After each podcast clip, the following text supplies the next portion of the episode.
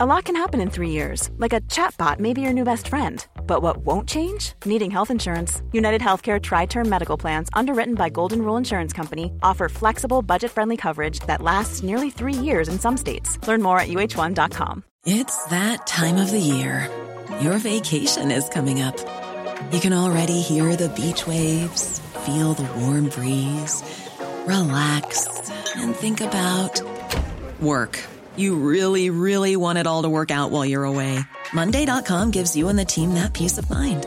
When all work is on one platform and everyone's in sync, things just flow wherever you are. Tap the banner to go to Monday.com.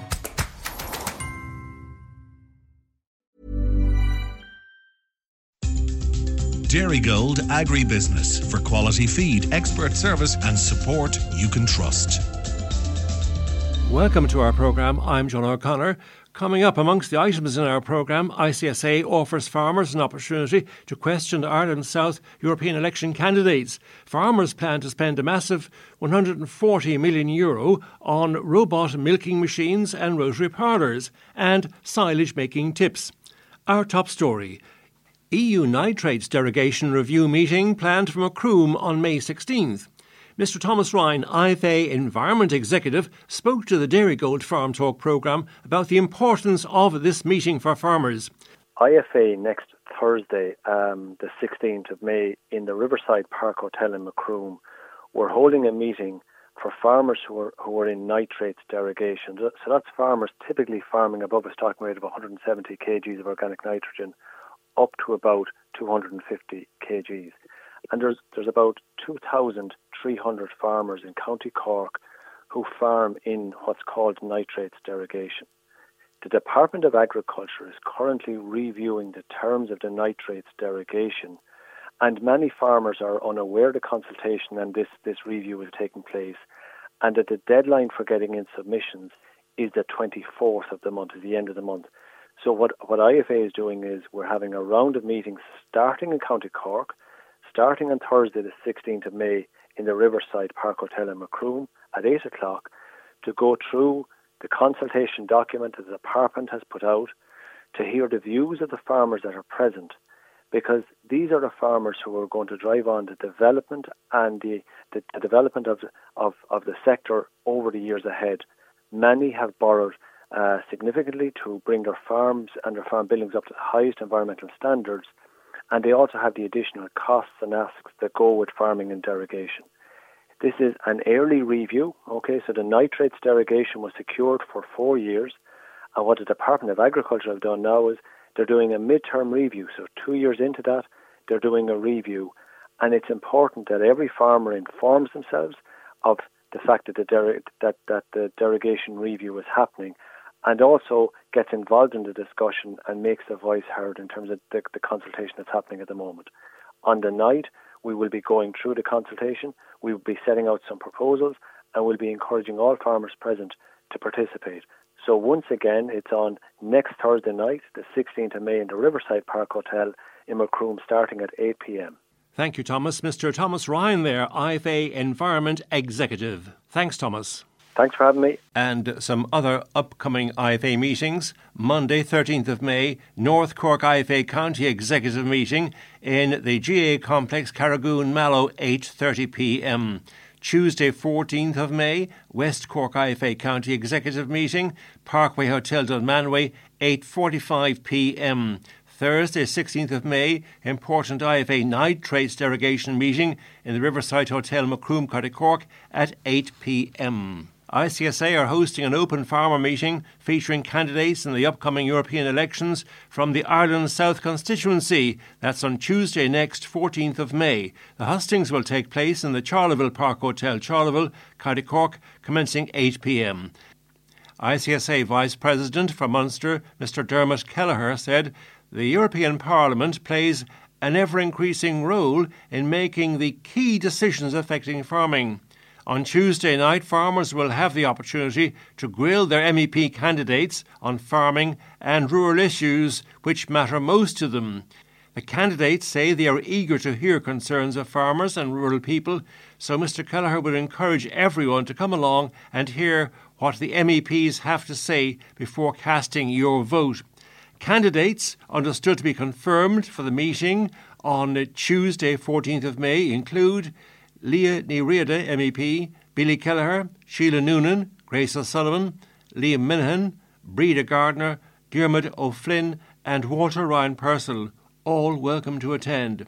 Further inquiries ICSA in Portlaoise at 057 866 2120 or ICSA Vice President for Munster, Mr Dermot Kelleher on 087 67 178. And that's the ICSA Open Farmer Meeting, an opportunity to meet your MEP candidates. Charleville Park Hotel, Charleville, County Cork, 8 pm, 14th of May, Tuesday next. All welcome. In this week's Irish Farmers Journal, William Condon points out that farmers are to spend an estimated 140 million euro on rotary milking parlours and robotic milking machines. William, welcome to the Dairy Gold Farm Talk programme. What's the background to your article there about the 140 million euro expenditure on robots and parlours?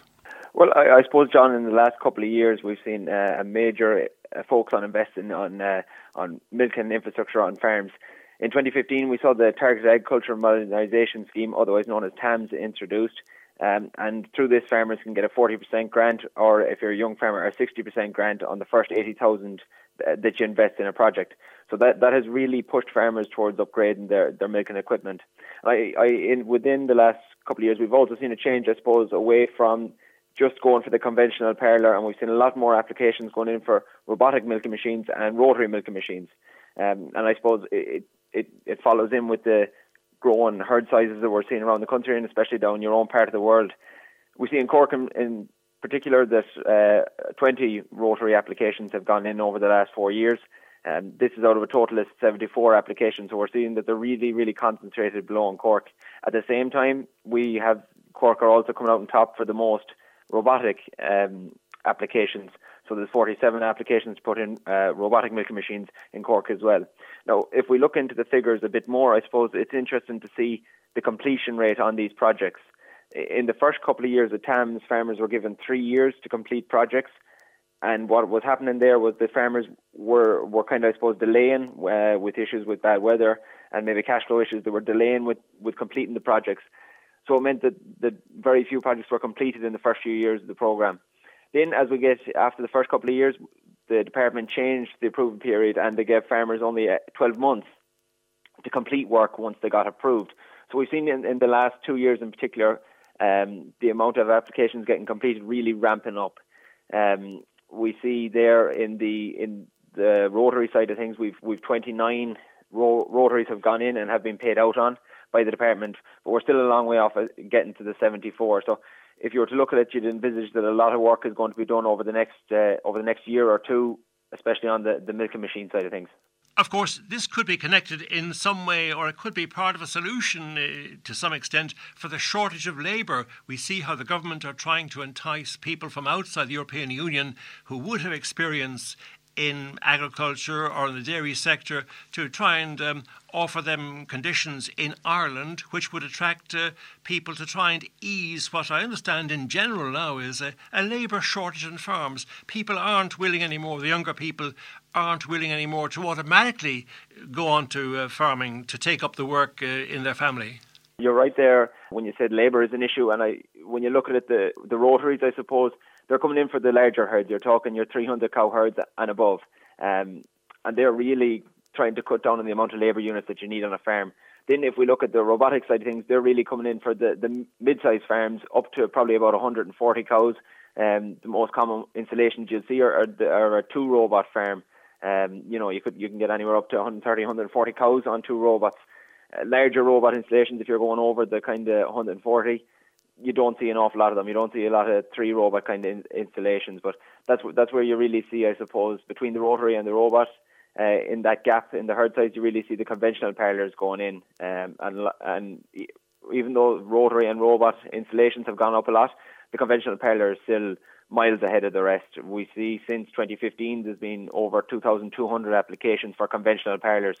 Um, if if we were to look at this as an average of a 12 unit parlour, it means approximately 82 million of an investment in milk and parlours. And even same with a 12 unit parlour is probably conservative. We're probably talking a lot more money than that. But it it just shows, I suppose, the change in face in it and the investment that farmers are having to make.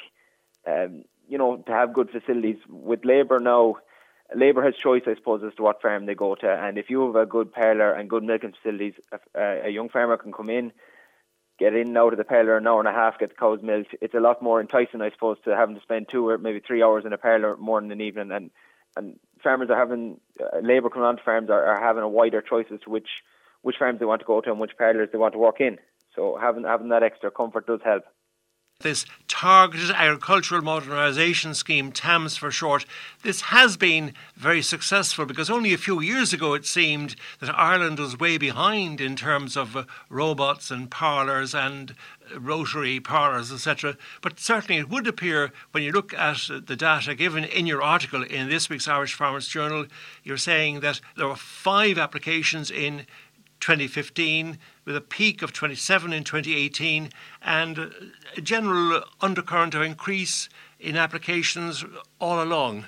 Yeah, it, it's grown. It's grown, and, and, it's the only trend you can see. As you can't really see that trend reverse, and herd sizes are only increasing. But I suppose from the department side of things, the one worry that they have is the amount of projects that are being completed. We have 2,000, uh, 2,800 applications, or 2,200, sorry, applications in total but if, if we look at what's been completed, we're only at 42, 42% completed.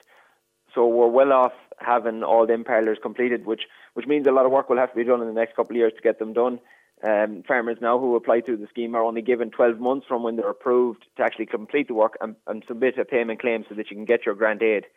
And another point to note, I suppose, is for farmers interested in going into the scheme, that you only have until the end of, of next year to make an application through the scheme, so to the end of 2020. So it's really only 18 months left if you're thinking of going into the scheme to try and avail of the grant aid to, to upgrade your facilities. So, like all of these schemes, and uh, you'll often see, uh, uh, you know, a lot more and a higher concentration of applications in the later years of the schemes when time is run out, and farmers are kind of, I suppose, pushed into making the decision whether to invest or not, uh, or lose the chance maybe getting grant aid. Because I suppose the, the way CAP is looking now, we don't know what schemes are going to come after the end of 2020. Um, and we don't know if TAMS will be rolled over, if there'll be an underspend in the scheme, which which is a concern currently. Um, there's only been 126 million out of uh, 395 million spent to date, so there's a lot of money there left that has to go out.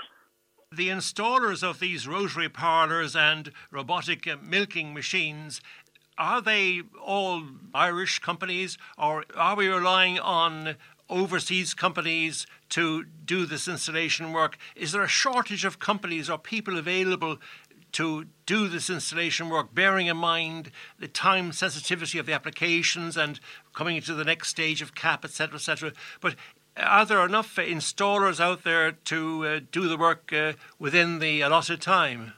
Uh, it's a good question, I suppose. We've seen in the last maybe two years, Waikato, uh, and a, New Zealand company, have, have made inroads. They're, they're rotary uh, manufacturers, they've made inroads into the Irish market because they see it as a growing a growing market for them. Um, when it comes to installations, I was talking to a couple of uh, manufacturers there during the weekend. They were saying that they're you know that they're nearly booked up until Christmas um, for fitting rotaries. So it gives you kind of a glimpse of the, the pressure that I suppose they're under as well.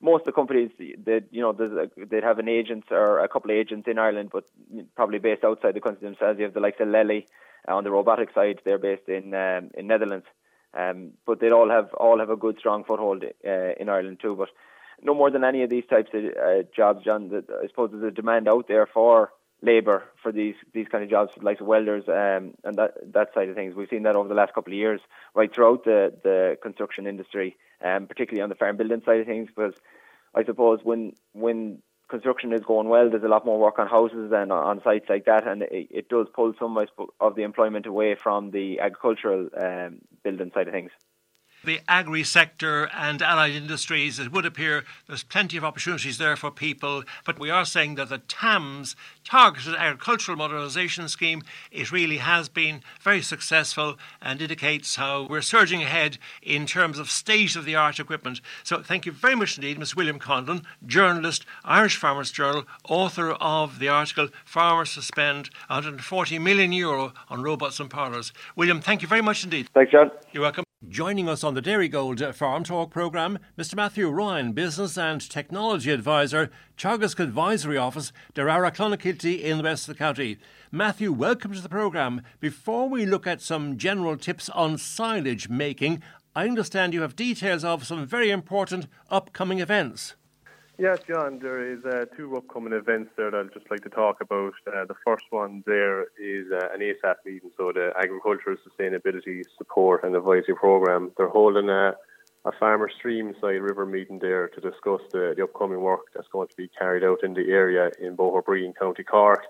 Uh, it's happening on Monday, the 13th of May, from 11am to 12.30pm on the farm of Owen O'Riordan there in Island Brack. Uh, the walk will take place on the, the outside block of land near Doon Bridge, and there'll be parking at Doon Bridge. If anybody has any queries or questions on that, on that walk or event, just contact the, the Midleton office there in County Cork. And the second event is a, a silage event that's coming up in Kanturk on the 20th of May from 7 p.m. to 9 p.m. on the farm of Michael Sinead and Jamie Hayes in Rathfarnagh in Kanturk, County Cork. Postcode is P51N2TC. This is a Dairy KT approved event, and the topics they're going to discuss is basically fertiliser for second coat, spraying weeds in silage ground and grazing ground. Uh, all are welcome, and if anybody again has any questions or queries about the event, just contact the, the Teagasc office um, in Kanturk. And last but not least, look, I know people are have heard enough about it at this stage. Is that just to remind them that the deadline for the basic payment is just is on there uh, next Wednesday, the 15th of May. And if you haven't made your application yet, just give your advisor or somebody a ring just to give you a hand, and they gladly assist in submitting the application before the deadline. So that's for the basic payment, the transfer of entitlement, uh, the young farmer scheme, etc. You don't have to fully complete your BPS application form, provided you make a clear statement on transfer of entitlements, etc. There are some aspects of the BPS form you can still change, amend, or add up to the end of the month. But as regards entitlements, in fact, you must get them in by the deadline 15th of May. That's for sure. And again, just make sure the application is submitted by the 15th of May. If you need to make an amendment, uh, you've up until the 31st of May to make an amendment on an application that has been submitted. But your entitlements, the transfer of entitlements, that must be signed off uh, and completed and can't be changed, I understand, uh, after 15th of May. Exactly, spot on. Silage. Now, temperatures have picked up slightly in the past week, although we've had uh, some very cold spells. What do farmers need to be doing regarding grassland management in the coming week, uh, Matthew? Well, look, first, uh, first and foremost, you know, you're spot on. The growth rates uh, and temperatures have been increasing over the last week. Um, you know, if you look at pasture base there, the growth rates have come from, you know, the mid 40s up to the mid 50s in terms of kgs of dry matter per hectare. But the, you know the nights are still quite cold, and it still seems to be holding growth back a small a small bit. But you know things are improving, and the outlook for the coming week is positive. You know, and, and with that in mind, you know, with the outlook being so positive for the coming week, I'd encourage farmers just to get out there when they get a chance uh, and walk the farm and to assess the grass cover because you know it can change. You know, an awful lot in the space of a week at this time of the year with the high capacity for growth rates on farms and we need to ensure that we have good quality grass in front of cows to maintain the high level of production that's out there and the high average daily live weight gain that we're seeing in cattle out there at the moment as well. If you can, look, just graze on the paddocks as best you can to four centimetres and uh, keep the rotation to 21 days. You know, if if you've a little bit too much grass out there, just consider shortening the rotation a small bit, or if you're running a little bit tight, maybe extend it just a small bit, but try and hover around the 21 day rotation.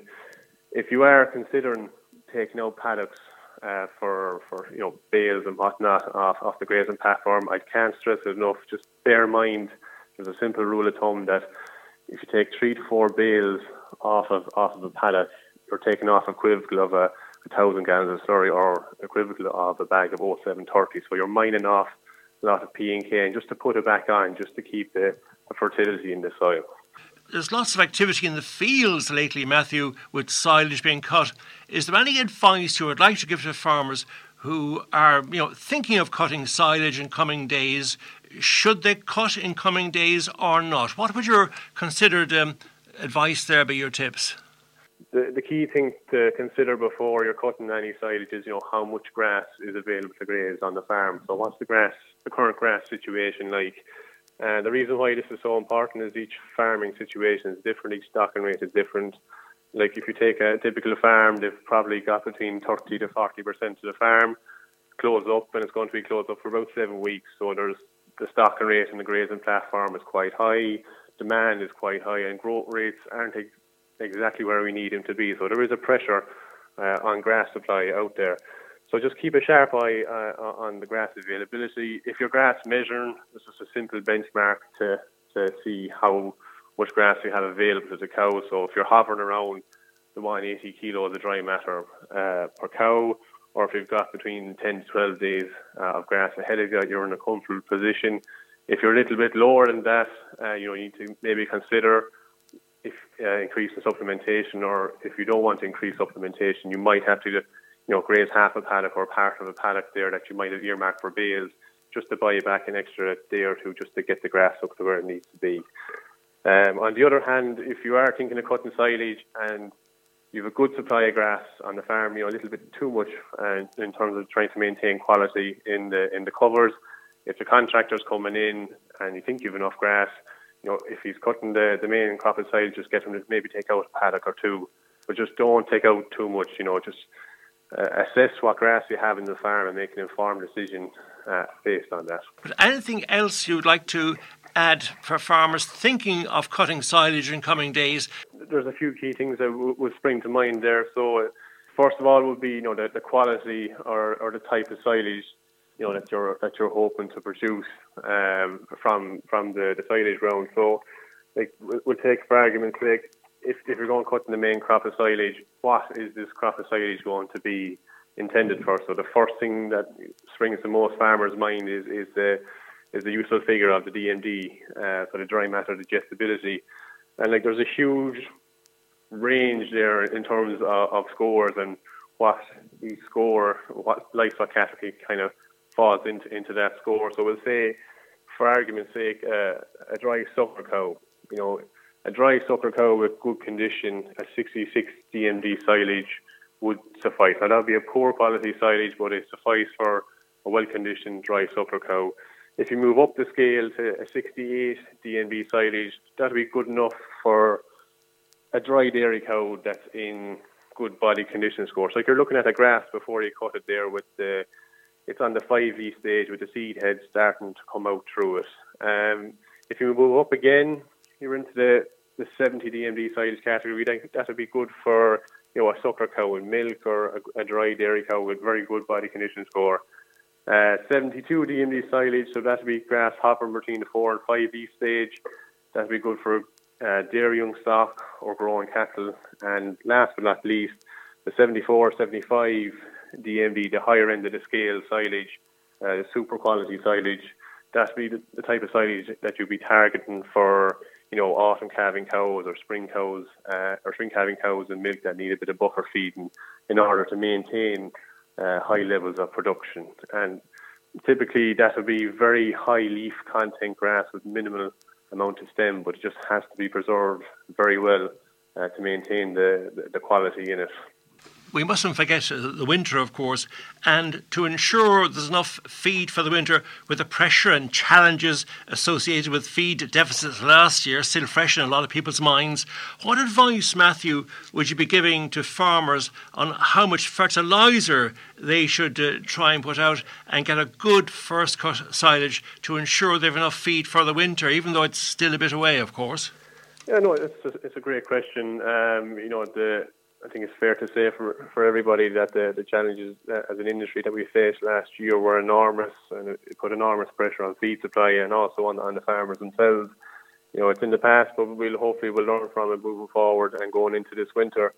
Um, the important thing to remember in terms of when it comes to deciding how much fertilizer you want to put out in silage ground is that there's no it's completely variable, you know. So, for argument's sake, the, the biggest factor that dictates how much fertilizer you put out, never mind across the whole farm, but per field or per paddock, is based on, on soil test results.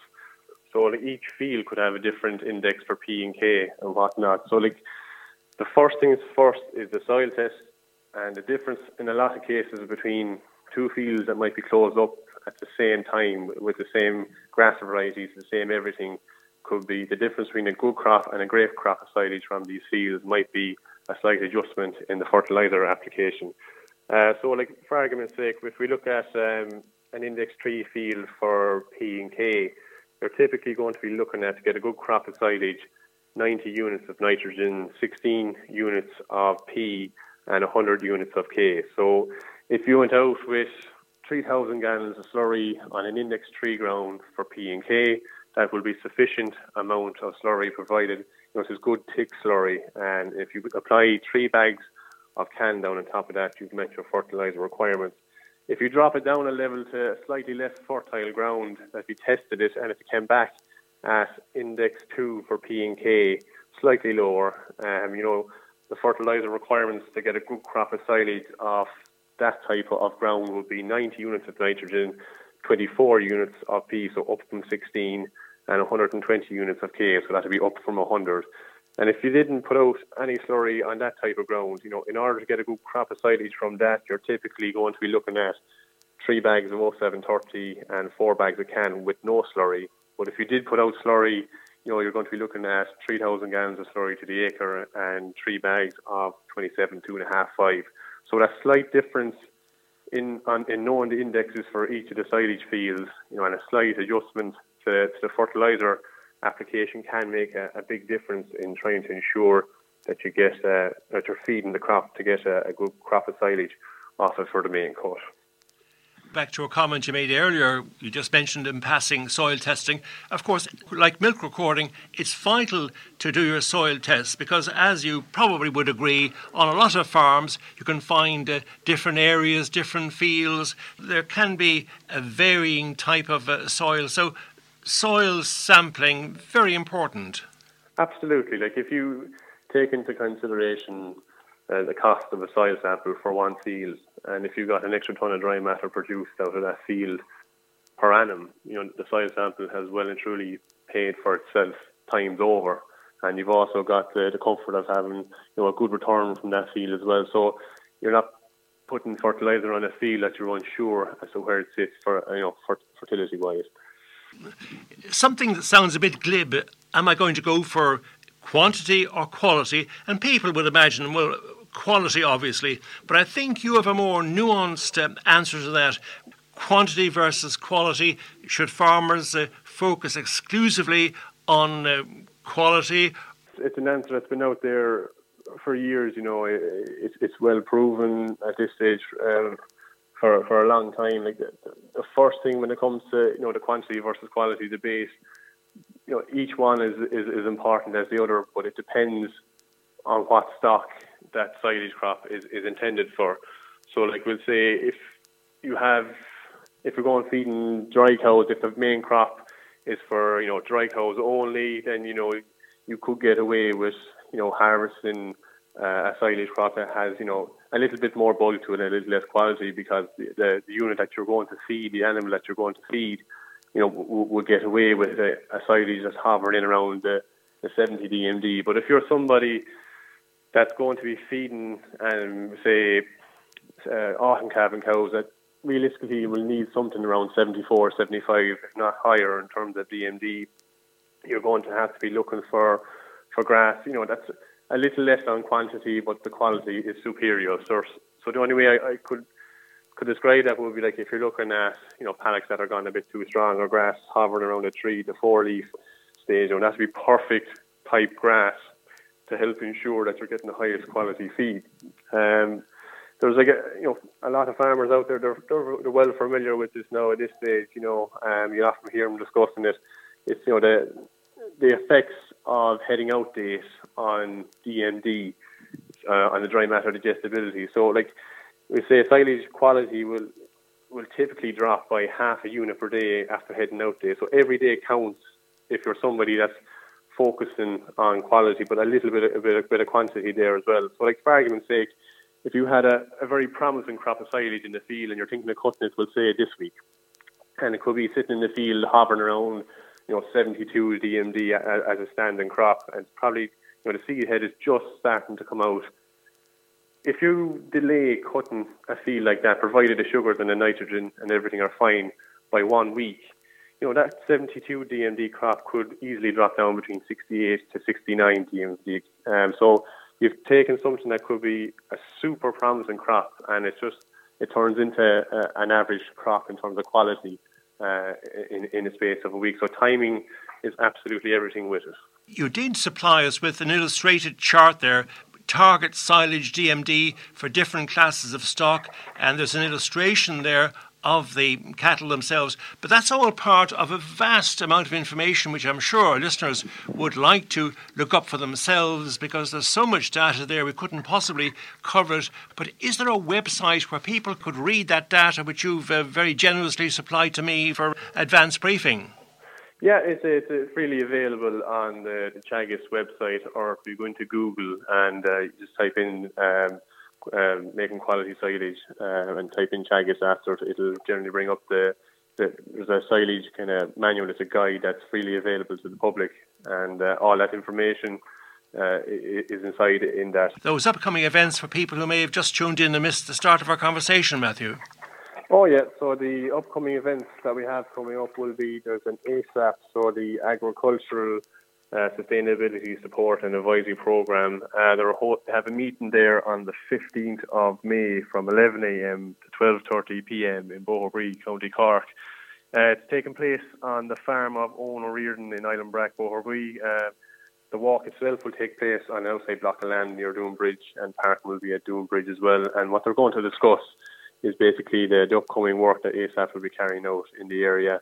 Uh, everybody is welcome to attend, and if they have any queries uh, about the event, just contact the, the Teagasc office in Midleton and they'll gladly answer any queries. The second event is a silage event that's taking place on the 20th of May between 7 to 9 p.m. on the farm of Michael Sinead and Jamie Hayes in Rathranna in Kanturk, County Cork. This is a, K, uh, a KT approved event, uh, so KT dairy event, and the topics that they're going to discuss is fertiliser for second cut, spraying weeds in silage ground and grazing ground. And if anybody has any questions, just contact the, the Teagasc office in Kanturk and all are welcome to attend. And if, if anybody out there, if they need any assistance or if they need a, a bit of help in submitting their, their basic payment application, just get on to your local uh, advisor and we'll gladly facilitate and help you in submitting your 2019 basic payment application before the the 15th of May. Thank you very much indeed, Mr. Matthew Ryan, Business and Technology Advisor, Teagasc, Teagasc Advisory Office, Darrara, Clonakilty in the West County. Thank you, Matthew. Thank you very much, John.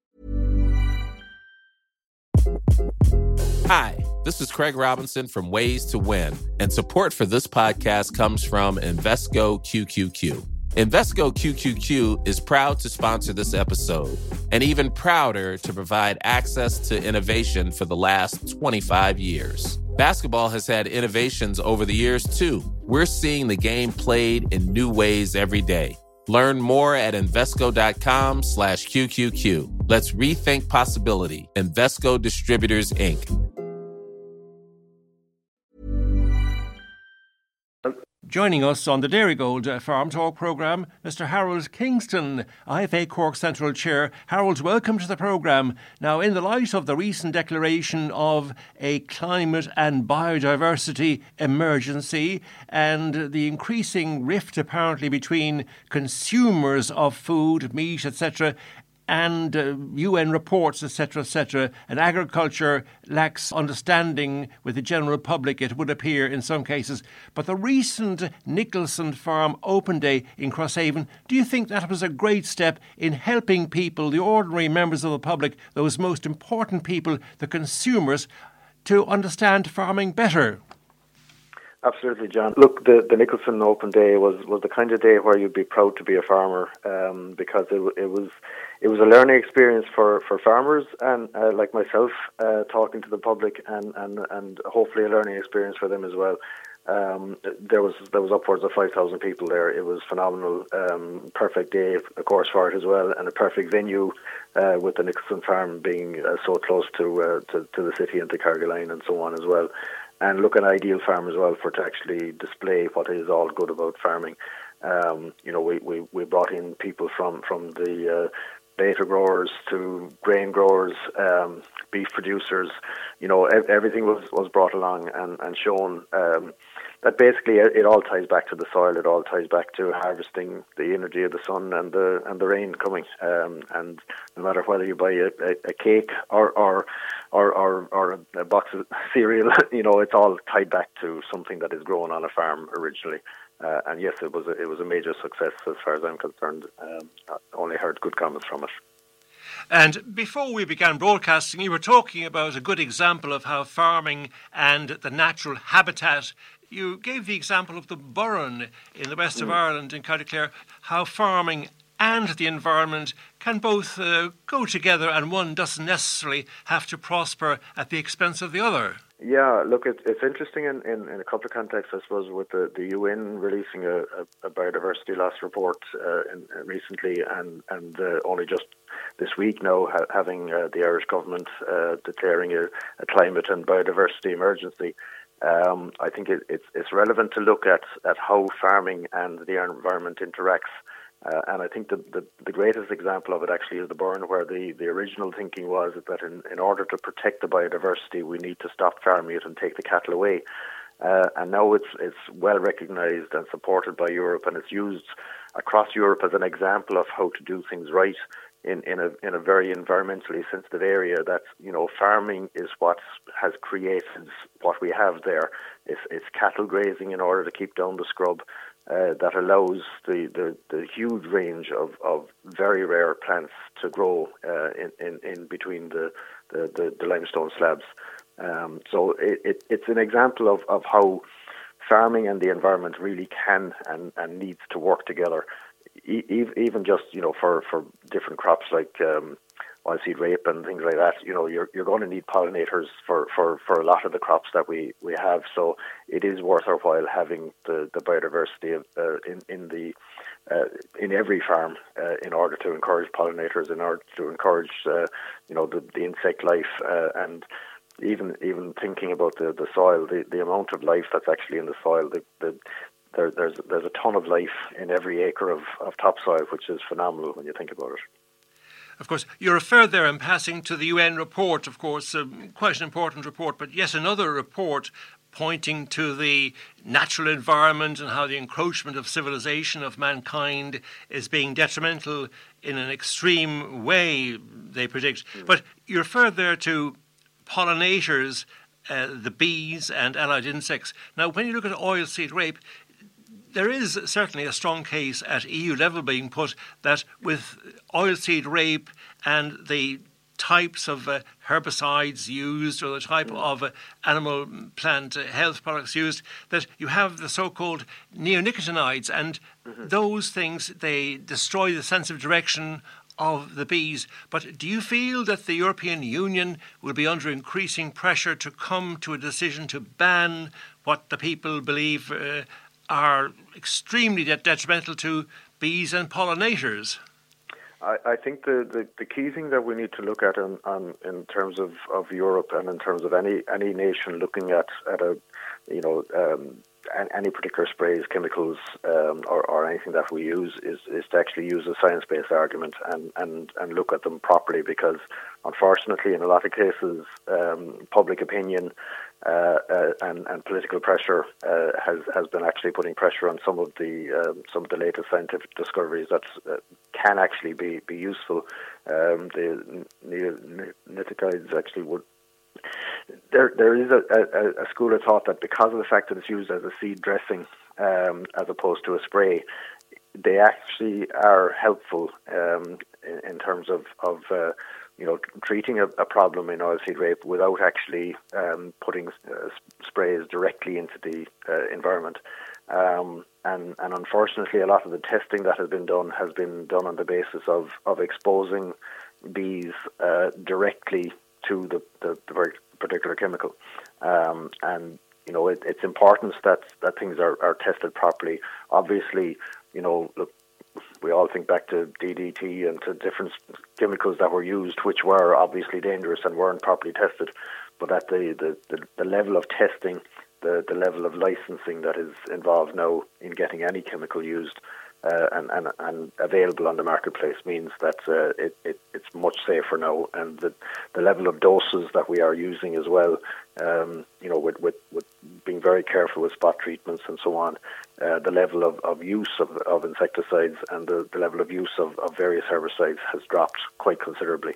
Um, and and it, it, it's about using all these things responsibly. Um, look, as as humans, we're obviously you know we're we're we're growing as a population. We're having more of an effect uh, on on where where we live. Our, our footprint is, is is is fairly serious when you start putting down concrete and building houses and building roads and so on. Um, but we also have to make sure that we uh, have an environment where we can continue to grow food for to feed ourselves. Thank you, Harold. Mr. Harold Kingston, IFA Cork Central Chair, part of an interview with Harold, broadcasting hopefully the remainder of the interview on this coming Wednesday evening between 10 pm and 11 on the midweek edition of the Dairygold Farm Talk programme. That's our programme for this morning. I'm John O'Connor. Thanks to John Foot on controls. And as always, a very special thank you to you, the listener, for tuning in. Have an enjoyable weekend Thanks for listening. Dairygold Agribusiness for quality feed, expert service, and support you can trust.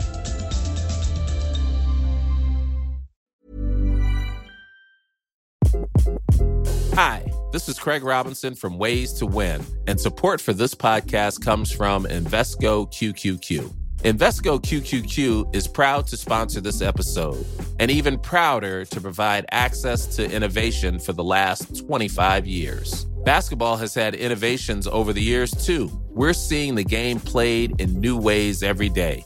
Learn more at Invesco.com slash QQQ. Let's rethink possibility. Invesco Distributors, Inc.